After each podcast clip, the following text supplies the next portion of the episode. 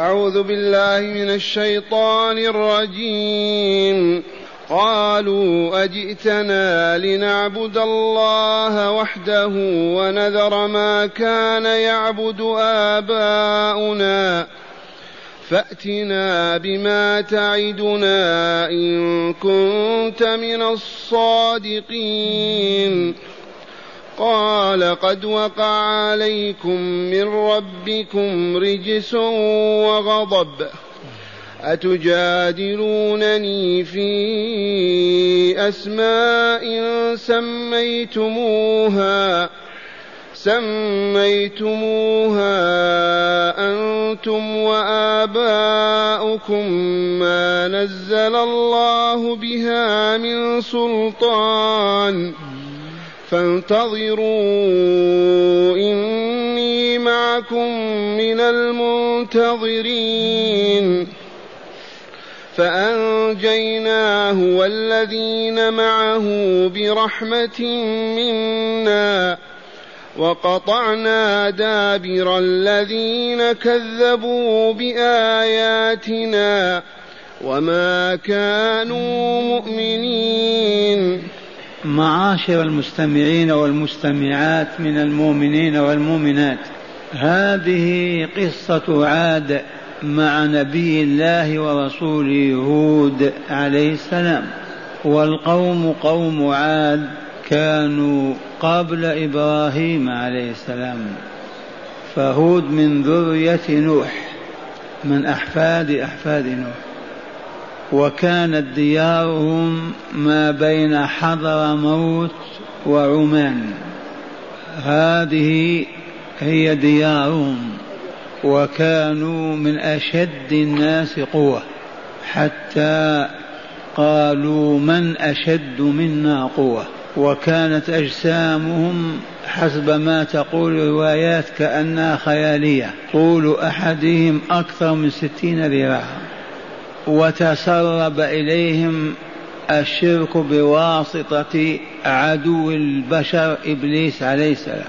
علموا أن الله أغرق البشرية كلها إلا من نجى مع نوح وهم من ذرية أولئك الذين نجاهم الله. ومع هذا أوجدوا لأنفسهم آلهة يعبدونها. تماثيل صور هياكل صنعوها وادعوا أنهم يتوسلون بها إلى الله ويستشفعون بها إليه تعالى وأنهم ما يعبدونها لذاتها كما هي حال المشركين دائما وابدا. فأرسل الله تعالى إليهم نبيه ورسوله هود عليه السلام. ولنستمع إلى بداية القصة بتلاوة آياتها. قال تعالى وإلى عاد أخاهم هودا. أي كما أرسلناك يا رسولنا إلى الناس كافة أرسلنا من قبلك أرسلنا نوحا وأرسلنا هودا. أرسلناه إلى قبيلة عاد الجبارة. وقال لهم بعد أن أرسله الله إليهم يا قوم اعبدوا الله ما لكم من إله غيره. إذ هذه دعوة التوحيد. ما خلق الله هذه العوالم إلا من أجل أن يعبد فيها فلا ينبغي أن يعبد سواه ابدا. سبق أن علمنا سر هذه الحياة. وعلة هذا الوجود كما علمنا سر الحياة الثانية وعلة وجودها الأولى من أجل أن يذكر الله تعالى ويشكر بأنواع العبادات والثانية من أجل الجزاء على العمل في هذه الحياة. والله لهذا هو السر. وهذه الحقيقة وإن جهلها الناس. لو سئلت ما الحكمة في خلق البشر وهذه الدنيا أجب أراد الله أن يذكر ويشكر وهو عنوان العبادة فخلق الكون وخلق الآدميين ليذكروه ويشكروه لما خلق الحياة الثانية بعد إنهاء هذه علتها؟ أنه ليجزي الشاكرين الذاكرين بالنعيم المقيم في دار السلام ويجزي الناسين والكافرين والمشركين بدار البوار في جهنم. والله لك ما سمعتم. لما وقع عاد في الشرك أرسل إليهم عبده ورسوله هودا فناداهم قائلا يا قوم اعبدوا الله ما لكم من إله غيره. ليس لكم من إله يستحق أن تؤلهوا وتعبدوه سوى الله عز وجل. ثم قال لهم أفلا تتقون؟ أفلا تتقون عذاب الله بعد سخطه عليكم؟ وأنتم مصرون على عبادة غيره؟ أما تخافون عقاب الله وعذابه؟ قال الملأ الذين كفروا من قومه. قال الرؤساء والأغنياء والذين لهم كلمة في البلاد وسمعة ردوا على هود قائلين إنا لنراك في سفاهة وإنا لنظنك من الكاذبين. نراك في سفاهة عقل وطيش وحمق والا كيف تنهانا عن عبادة آبائنا وأجدادنا التي ورثناها عنهم. إنا نراك في سفاهة لولا السفاء والحمق ما تواجه أمة كاملة بهذا الكلام. تريد أن تحولها عما عليه بنظريتك أو ما تراه أنت. وإنا لنظنك من الكاذبين في دعواك وما تقوله لنا. ما أرسلك الله ولا نبأك ولا نحن بالمشركين والمغضوب عليهم ولا الضالين. هذه نظنها كلها أكاذيب منك. فأجابهم قائلا قال يا قوم ليس بي سفاء. نافى عن نفسه الحمق والطيش والجهالة وهذا واجب. يدفع عن نفسه الباطل لا يقرهم على افتراهم وكذبهم. ليس بسفاهة ولكني رسول من رب العالمين. ذي هي الحقيقة. رسول مرسل من قبل من؟ من قبل رب العالمين. الله الذي خلق السماوات والأرض وما فيهما وما بينهما. أنا رسول من قبله رسول من قبله أبلغكم رسالات ربي وأنا لكم ناصح أمين. أبلغكم رسالات ربي. جمع رسالة. رسالة تدعو إلى التوحيد وأخرى تدعو إلى العدل وأخرى تدعو إلى الرحمة وأخرى تدعو إلى الطهر وأخرى تدعو إلى الصفاء. رسالات. لأن الله يريد من عباده أن يكملوا ويسعدوا بعد أن يطهروا. وأنا لكم ناصح أمين. والأمين معروف الذي لا يخون ولا يكذب ولا يضلل ولا يغرر. وناصح أنصح لكم لتسلموا وتنجوا مما أنتم فيه حتى تكملوا وتسعدوا. أو عجبتم الآن يخاطبهم؟ أو عجبتم أتقولون ما تقولون؟ وعجبتم أن جاءكم ذكر من ربكم على رجل منكم لينذركم. أتقولون هذا لأنكم عجبتم أن يأتيكم رجل منكم لينذركم من عذاب سيقع بكم وينزل بساعتكم. إن بقيتم على شرككم وكفركم. كيف تعجبون من هذا؟ واذكروا إذ جعلكم خلفاء من بعد قوم نوح. اذكروا نعمة الله عليكم. أما أغرق الله البشرية بالطوفان ونجى نوحا والمؤمنين وكانوا نيفا وثمانين نسما. وأنتم من ذريتهم وانتشرتم وعظمتم واتسعت دياركم وملككم. لم ما تذكرون هذه النعمة؟ لماذا أهلك الله قوم نوح؟ أليسوا للشرك والعياذ بالله؟ كيف إذا تشركون أنتم؟ واذكروا إذ جعلكم خلفاء بعد قوم نوح وزادكم في الخلق بسطا. قوة كما علمت في أبدانهم في أموالهم في كل حركاتهم في ديارهم في مدنهم. فاذكروا آلاء الله لعلكم تفلحون. والآلاء النعم اذكروا نعم الله. رجاء أن تفلحوا أو لتتهيأوا للفلاح والفلاح النجاة من العذاب والحصول على النعيم المقيم. هذه الآيات درسناها فيما مضى ولا بأس أن نقف وإياكم على هداياتها. تأملوا. أولا الدعوة إلى عبادة الله وترك عبادة ما سواه وهو معنى لا إله إلا الله. دلت هذه الآيات على هذه الهداية الربانية وهي أنه ينبغي أن لا يعبد إلا الله. ينبغي أن لا يعبد إلا الله. وهو معنى لا إله إلا الله. وهود قال يا قوم اعبدوا الله ما لكم من إله غيره. ورسولنا قال قولوا لا إله إلا الله. ولا فرق بين هذا وذاك. ثانيا مشروعية دفع الاتهام. لما قالوا إنا نراك في سفاهة قال يا قوم ليس بي سفاهة. مشروعية دفع الاتهام.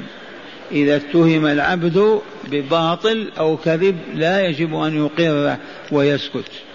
يجب أن يرد ذلك ويدفعه. مشروعية دفع الاتهام وتبرئة الإنسان نفسه مما يتهم به من الباطل.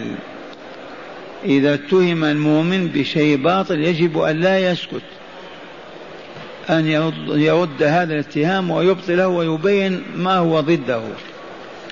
وهذا أخذناه من قوله تعالى يا قوم ليس بي سفاهة ولكني رسول من رب العالمين الآية. ثالثا من وظائف الرسل عليهم السلام الإبلاغ البلاغ لما أمروا بإبلاغه. من وظائف الرسول التي كلف بها أن يبلغ دين الله للبشرية. من أين أخذنا هذا؟ أبلغكم رسالات ربي وأنا لكم ناصح أمين. رابعا فضيلة النصح وخلق الأمانة. إذ قال وأنا لكم ناصح أمين. ففي هذا بيان فضيلة النصح والخلق الفاضل وخلق الأمانة بالذات. خامسا استحسان التذكير بالنعم. فإن ذلك موجب للشكر والطاعة. يستحب أن نذكر دائما بنعم الله وأن يذكرنا إخواننا من أجل أن نشكر الله ونطيعه. من أين أخذنا هذا؟ من قوله فاذكروا آلاء الله لعلكم تفلحون. اذكروا هذه النعم لتشكروا فتفلحوا. والشكر كما علمنا الاعتراف بالنعمة للمنعم وحمده والثناء بها عليه وإنفاقها وصرفها في محابه وفيما يرضيه. والآن مع بقية الآيات التي تليت علينا الآن وهي قوله تعالى قالوا أجئتنا بعدما سمعوا كلامه وأفحمهم قالوا أجئتنا لنعبد الله وحده ونذر ونترك ما كان يعبد آباؤنا؟ ذي هي رسالتك. هذه مهمتك يا هود. جئتنا لنعبد الله وحده. دل هذا على أنهم كانوا يؤمنون بالله ويعرفون الله ويعرفون أن العباده لله. ولكن غرهم الشيطان والفتن والبدع فأصبحوا يعبدون مع الله غيره. وهذه ما ننساها. فقد أصابت أمتنا الإسلامية في دهر طويل وقرون والله عديدة وهم يعبدون الأولياء والصالحين ويتقربون إليهم بأنواع العبادات منها الذبح منها النذر منها الحلف منها العكوف منها الزيارة وشد الرحال إلى غير ذلك وهم أهل لا إله إلا الله. من أوقعهم في هذا إبليس عدو الله ثم انعدام العلماء وسكوت الموجودين. فانتشرت الوثنية بين أمة الإسلام. فاسمعوا ما قالوا قالوا أجئتنا لنعبد الله وحده ونترك ما يعبد آباؤنا؟ وكم وكم رد على العلماء الذين عبدوا القبور والأولياء. منهم من يقول هؤلاء وهابيون منهم من يقول هؤلاء كذا وكذا وكذا. وإلى الآن ما زالت المحنة قائمة إلا أنها والحمد لله خفت في كثير من البلاد. قالوا وجئتنا لنعبد الله وحده ونذر أي ونترك ما كان يعبد آباؤنا. فأتنا بما تعدنا إن كنت من الصادقين. أنت تعدنا بالعذاب وبغضب الله وسخط علينا. هات. هذه قولة الجبابرة والطغاة قساة القلوب وكانوا أشداء أقوياء جبابرة. فأتنا بما تعدنا والوعد هنا بمعنى الوعيد لأنهم فقط يسخرون في كلامهم. فأتنا بما تعدنا إن كنت من الصادقين في دعواك أننا على الباطل وأنت على الحق. نحن نعبد غير الله ونشرك به وأنت تعبده وحده ونحن ضلال وأنت مهتدي. هات برهنا على ذلك هات العذاب. فأتنا بما تعدنا بالعذاب. يعدهم وعدهم بالعذاب ولا لا؟ فأجابهم قائلا قال قد وقع عليكم من ربكم رجس وغضب. الرجز العذاب بالزاي العذاب الذي فيه ماذا؟ ما تتقزز منه النفوس. عذاب في أوساخ. ورجس بالسين يطلق على صوت الرعد. الرعد إذا دو في السماء وصوته يقال في رجس. ويطلق أيضا على النجس على المرض وقوله وقع ما وقع بعد ولكن موقن أن العذاب سينزل. وقع أي وجب وقوعه وسوف ينزل بكم. إن لم تتوبوا على الفور وتعبدوا الله وحده. قد وقع عليكم من ربكم من ربكم أي من الله يؤمنون بالله ربا وإلها. لو كانوا لا يؤمنون بالله ما يقول من ربكم. قد وقع عليكم من ربكم رجس وغضب. والغضب والعياذ بالله غضب الجبار إذا حل أهلك المغضوب عليهم ودمرهم وأذلهم وأخزاهم. قالوا أتجا قال أتجادلونني أتجادلونني؟ في أسماء سميتموها أنتم وآباؤكم ما نزل الله بها من سلطان. أنتم تحاورونني وتجاهدونني في ماذا؟ هذا الجدال والخصومة. في أسماء فقط ما لها ذوات. آلهة بالاسم فقط. لا تحيي ولا تميت ولا تعطي ولا تمنع ولا تضر ولا تنفع ولا تتكلم ولا تنطق. هياكل واصنام تجادلون في أسماء سميتموها أنتم وآباؤكم. ما نزل الله بها من سلطان ولا حجة ولا برهان على أنها تعبد أو يتقرب بها إليه أو يتوسل بها إليه. فكيف تقولون هذا وتقفون هذا الموقف؟ هذا الاستفهام إنكار توبيخي تأنيبي أتجادلونني في أسماء؟ ما هي إلا أسماء؟ ما في ذوات. الصنم له ذات لا ينطق ولا يسمع ولا يتكلم. سميتموها أنتم وآباؤكم. هذا اللات وهذه العزة هذا منات هذا هبل هذا يسوع هذا كذا. هم الذين سموها. ما أنزل الله بها سلطان ولا قرآن ولا سماها لكم. أتجادلون في أسماء سميتموها أنتم وآباؤكم ما نزل الله بها من سلطان أي من حجة ولا برهان. وهذا الموقف يقف أيضا أهل البدع. وقد بلغنا اليوم من أحد الصالحين يقول يا شيخ لقد انتشرت الموالد في المدينة ذي الأيام بصورة عجب فلا ندري لماذا هذا. ماذا ينتفعون بإقامة المولد؟ يظفرون بالعلم والمعرفة يفوزون برضا الله عز وجل. آه الله أمرهم بذلك. آه الرسول صلى الله عليه وسلم أوصاهم بذلك.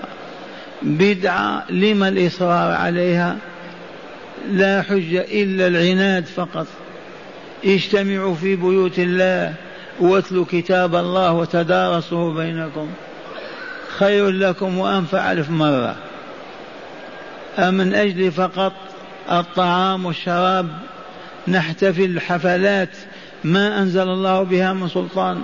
والله لا يوجد دليل في الإسلام على مشروعية هذه الموالد سواء كانت موالد النبي صلى الله عليه وسلم أو موالد الأولياء والصالحين عندنا نعم إذا ولد للمؤمن ولد ذكر أنثى يوم السابع إن كان ذكر يذبح شاتين ويوزع لحومهما على الفقراء والأقارب وأهل البيت وإن كانت أنثى يذبح شاة واحدة ويوزعها بعضها على أهل بيته وبعضها على الفقراء وبعضها على الأقارب.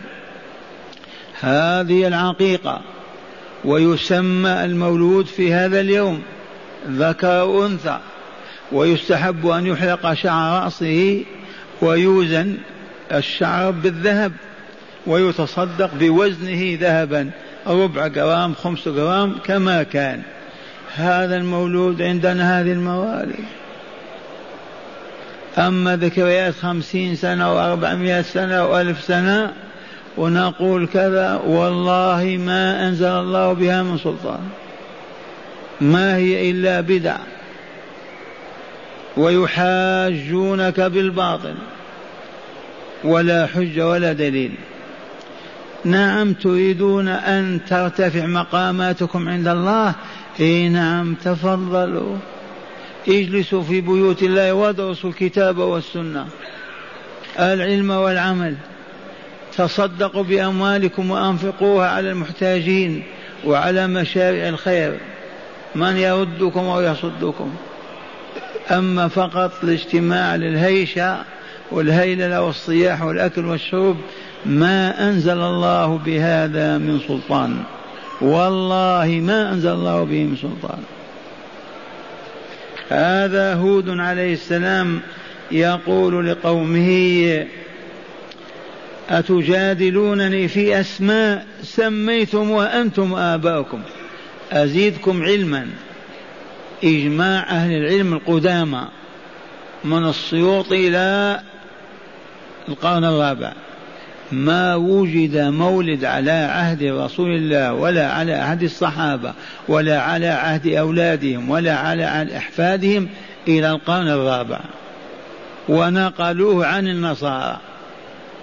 ما كان في الإسلام مولد ديني. لا لعبد القادر ولا لإدريس ولا لفلان أو فلان ولا للنبي صلى الله عليه وسلم. أبعد هذا نجادل عن هذه الموالد ونقيمها. ونعتز بذلك ونفرح به. والله لأن تصلي ركعتين في الروضة خير من مليون مولد تقيمه. والشاهد ذكرنا بهذا قول هود عليه السلام ما أنزل الله ما نزل الله بها من سلطان لو كان هناك حجة. قال الله قال رسوله نعم نتسابق ونتنافس في الوصول إليها. وهكذا كل ما لم ينزل الله بسلطان لا يحل أن يدمج في الأمة باسم الدين. ثم قال عليه السلام فانتظروا إني معكم من المنتظرين. الانتظار ما يحدث في المستقبل. انتظروا وأنا معكم من المنتظرين. انتظروا ما وعدكم ربكم ما وقع. من الرجس والغضب. آن أوانه انتظروا. وهذا تهديد ما فوقه تهديد وهو الواقع. وما قال هذا إلا بأمر الله عز وجل. فانتظروا إني معكم من المنتظرين. قال تعالى فأنجيناه. أي نزل العذاب. ما هذا العذاب؟ اقرأوا قول الله عز وجل الحاقة ما الحاقة وما أدراك ما الحاقة كذب ثمود وعاد بالقارعة. فأما ثمود فأهلكوا بالطاغية.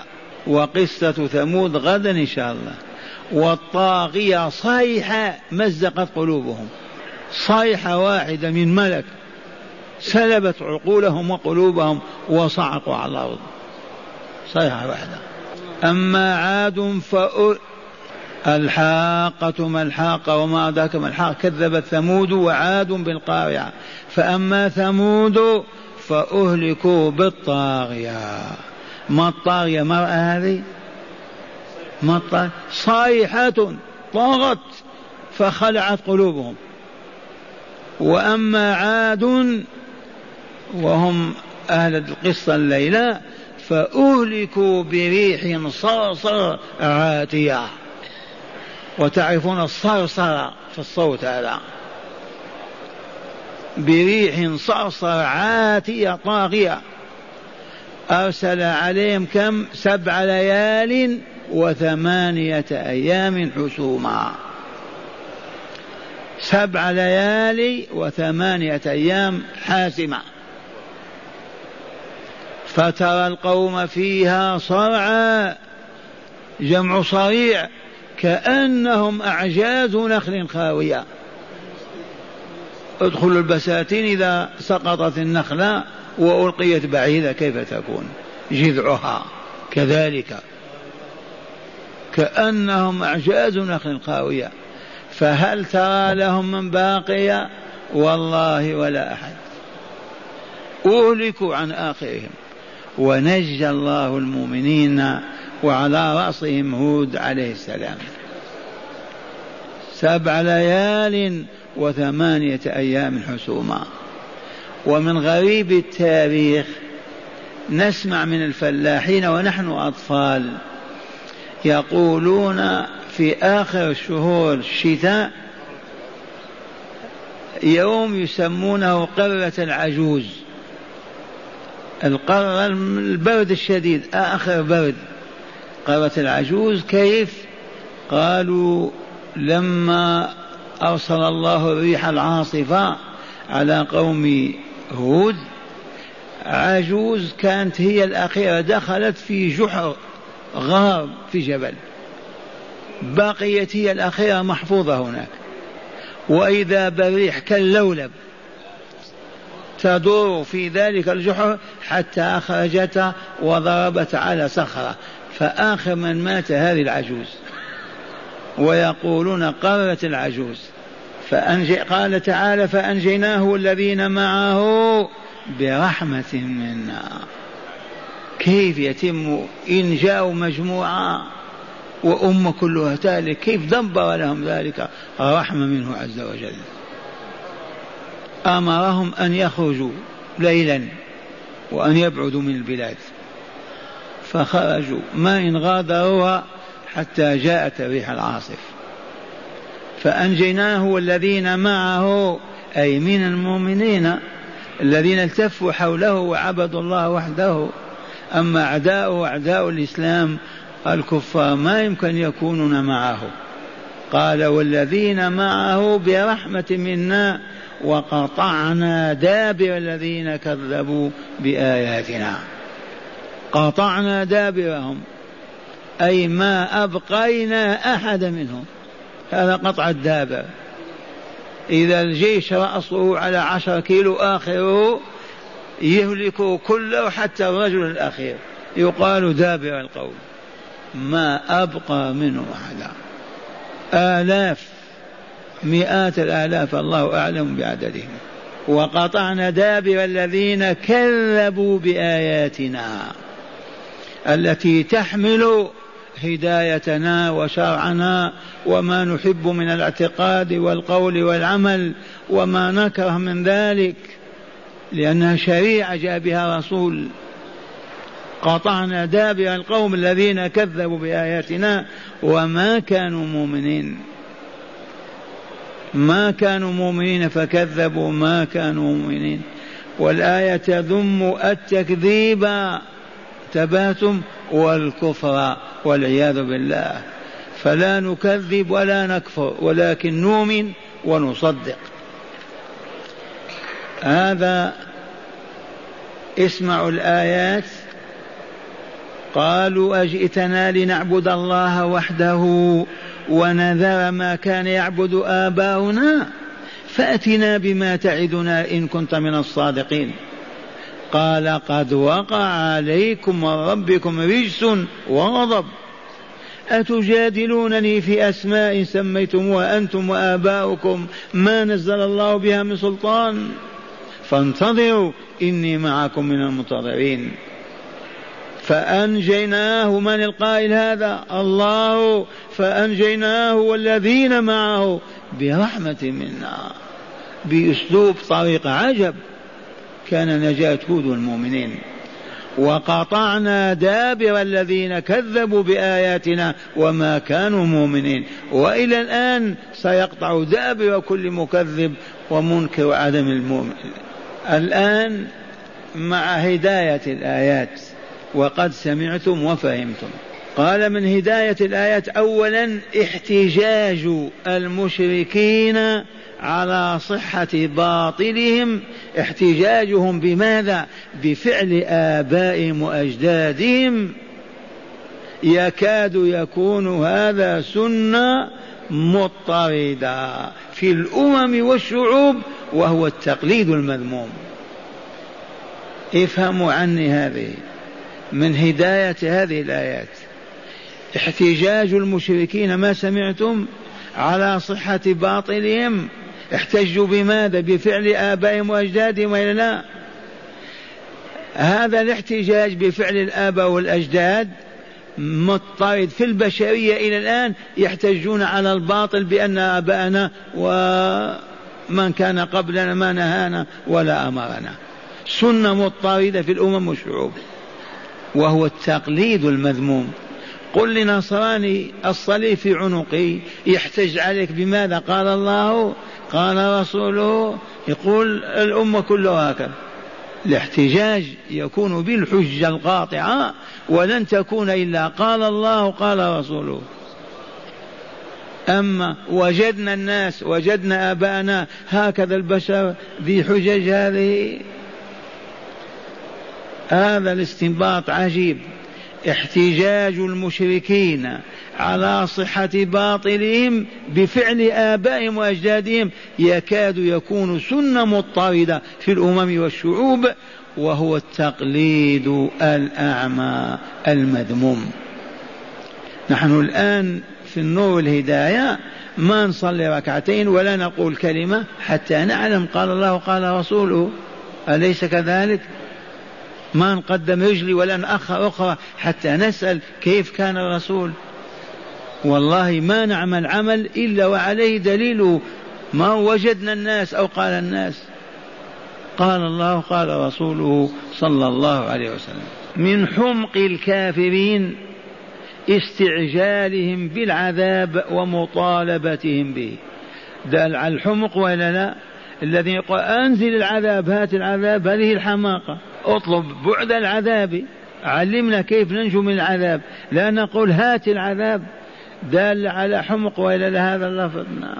من حمق الكافرين استعجالهم بالعذاب ومطالبتهم به. إذ قالوا فأتنا بما تعدنا إن كنت من الصادقين. وقال هذا أهل مكة لرسول الله صلى الله عليه وسلم.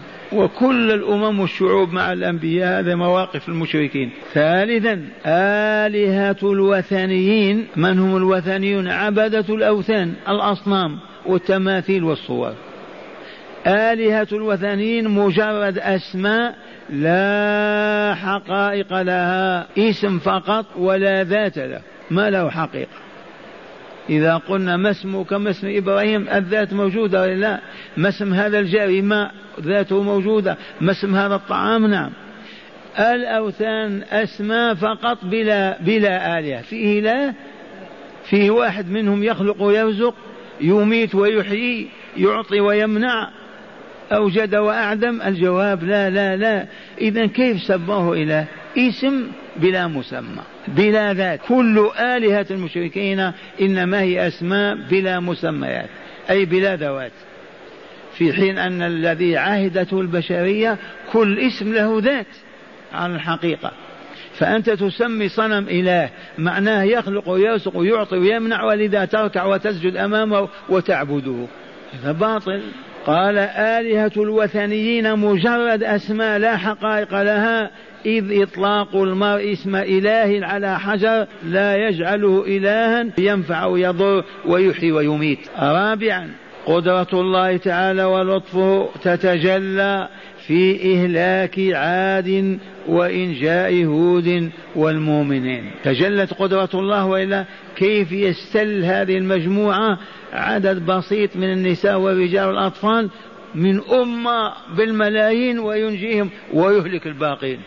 تدبير حكيم وإلا لا؟ تجلت فيه قدرة الله وعلم الله وحكمة الله ولطف الله.